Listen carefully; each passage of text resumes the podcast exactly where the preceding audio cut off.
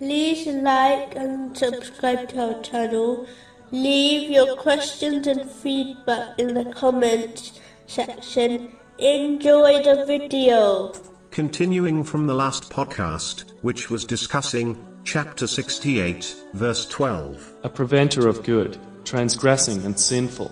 A Muslim should always support what is right and beneficial, irrespective of who is involved or organizing it, and never strive against it in any way, whether this is externally, by openly rejecting it and unconstructively criticizing it, or internally, by pretending to support the project, but secretly plotting against it and putting people off who are part of it through their negativity. If a Muslim cannot honestly take part and aid in things which are good, the least they can do is not oppose it, either externally or internally. It is important to note that those who plot evil things will be encompassed by its evil consequences, even if this punishment is delayed and not obvious to them.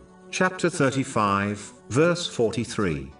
But the evil plot does not encompass except its own people.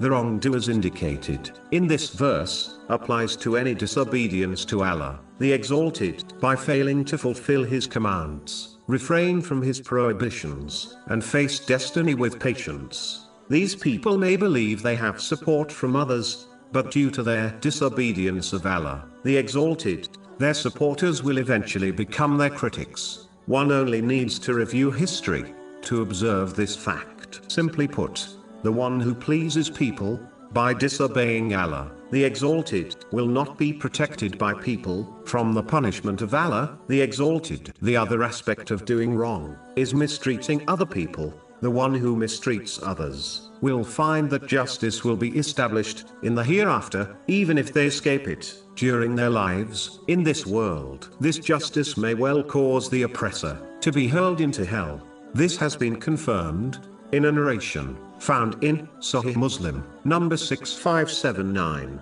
Therefore, one must avoid all forms of wronging, for their own sake,